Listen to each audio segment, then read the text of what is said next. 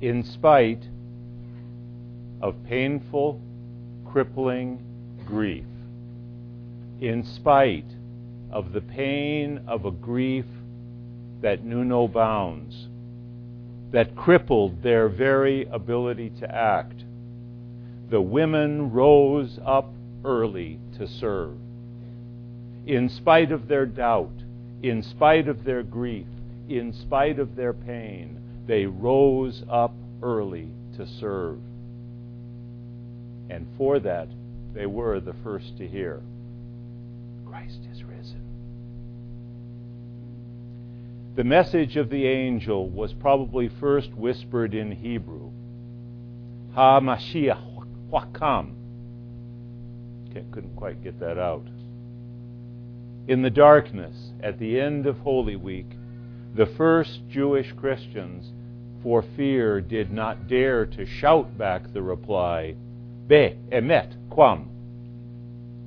Yet soon he had appeared to many on the road, in places that places of work, places of, of a meal.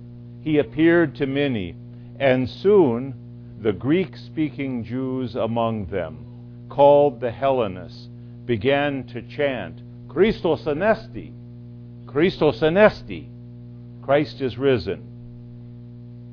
That message could not be held in fear behind closed doors. It could not stay whispered long. But it took those willing to speak in the language of a stranger to carry the message from the familiar territory of Jerusalem to the faraway corners of the world. The founding families of the disciples all spoke the same language. They were Hebrew speaking Jews. They were Jews culturally. Their language was Hebrew. Many of them were interrelated. And there was a natural community of love within their walls that made communion all the more sweet. They held all things in common, probably because they were kin, and kin take care of themselves. They take care of one another. The bond among those kin was as sweet as the taste of heaven, and it had the scent of the incense of myrrh upon it. It was sweet. Yet on the fringe of that precious community, there were those who were not being taken care of those of different language and culture, the Hellenists. While they were converts from the old faith to the new, they had a difficult time breaking into the established community. Perhaps they hadn't been there from the beginning of Jesus' ministry.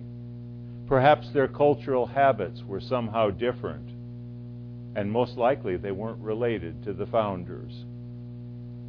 And the most marginal among them, the widows, were especially neglected. In the law, the Lord had said, When you reap your harvest in the field and forget a sheaf in the field, you shall not go back to it, for it shall be left for the stranger, the fatherless, and the widow, that the Lord may bless you in all the works of your hands. While the law had made a provision for the poor who could glean or pick up the leftovers from the harvested fields, these poorest of the poor were just perhaps too feeble to do it for themselves. And just perhaps they had no family to carry them there. Their need was an opportunity for the early community to act. And this was revealed very clearly to the church. And it was revealed very clearly that on the one hand, there was the need for the apostolic ministry of the preaching of the word. So, too, on the other hand, there was the need for the practical human needs, needs that everybody knew had to be met. Everybody agreed to it. So, gifted people were set aside as a priority. Gifted people were designated and chosen. Um, among them, the names that you see there are, are all Hellenist names. They're all the names of Greek speaking Jews, with one exception. who it says was, was a uh, proselyte, a convert. But yet, I'll bet you they took care of the Hebrew widows just the, t- the same as they took care of the Greek widows. They didn't just take care of their own, for they had been given a new responsibility in the new church. This pleased the whole community. Now, other than the fact that the widows got taken care of, what was the result of this intentional service by the people of the church? Listen very carefully to the next verse in Acts. Then, let me say that again. Then, after that, then the Word of God spread. Then the Word of God spread. And the number of the disciples multiplied greatly in Jerusalem. The mission spread from Jerusalem to Judea to the uttermost parts of the earth even to beautiful downtown Isla Vista. Can it be, can it be that service done in love relates to the growth of the church? Can it be that service done in love is what happens before growth? Not just our preaching, but our presence and our acts. Can it be?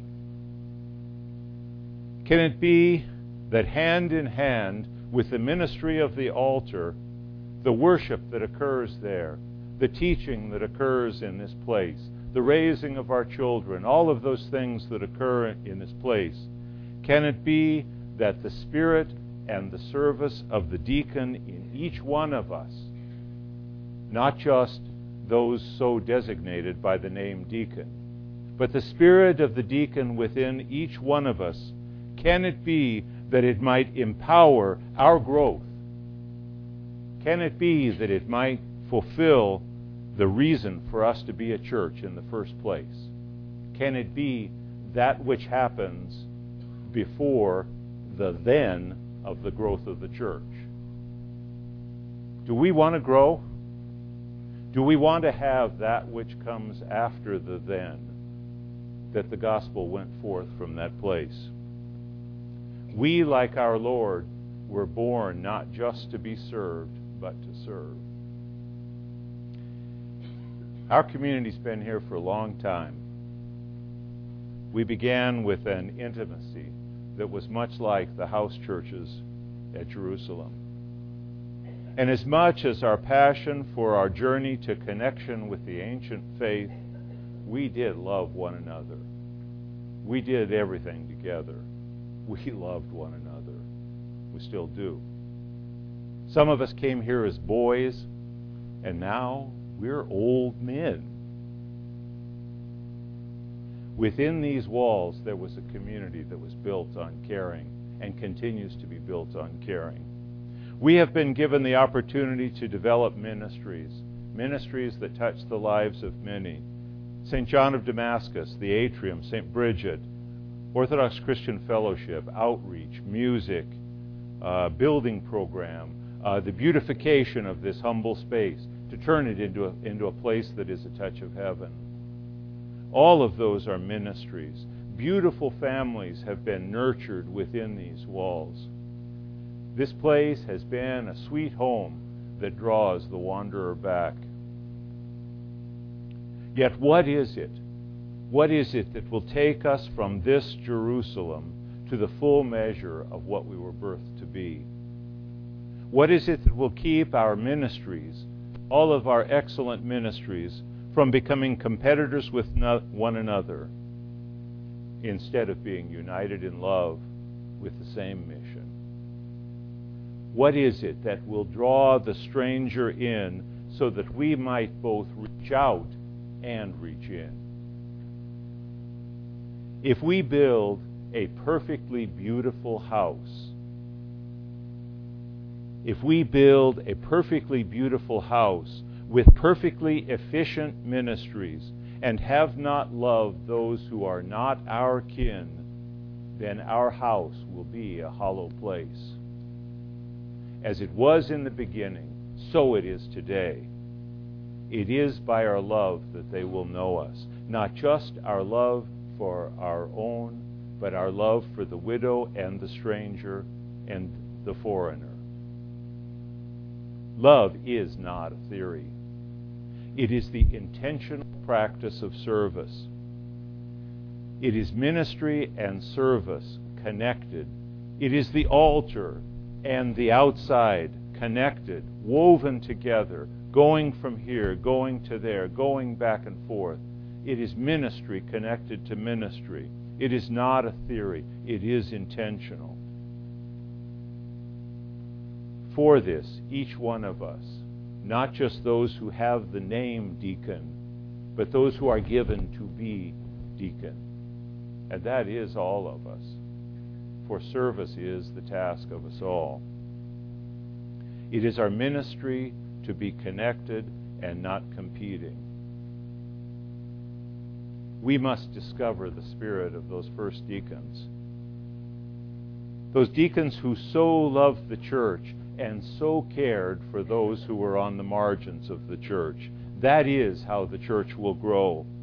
And that is a church building program in itself. That is a church building program that is not touched or sidetracked by a slowdown in the economy. Let us keep talking these difficult days, these days where we may see ourselves as stalled in growth. Let us keep talking about how we might build the church that we might build the church. When we are moved to serve each other and to care for the stranger, then that will proclaim to the world in every language that Christ is risen, and that he is risen not just for us, but for them. When we dare to proclaim Cristo ha resucitado to our neighbor, then we will begin to grow. Christ is risen for the life of the world and for its full salvation. Let us be there.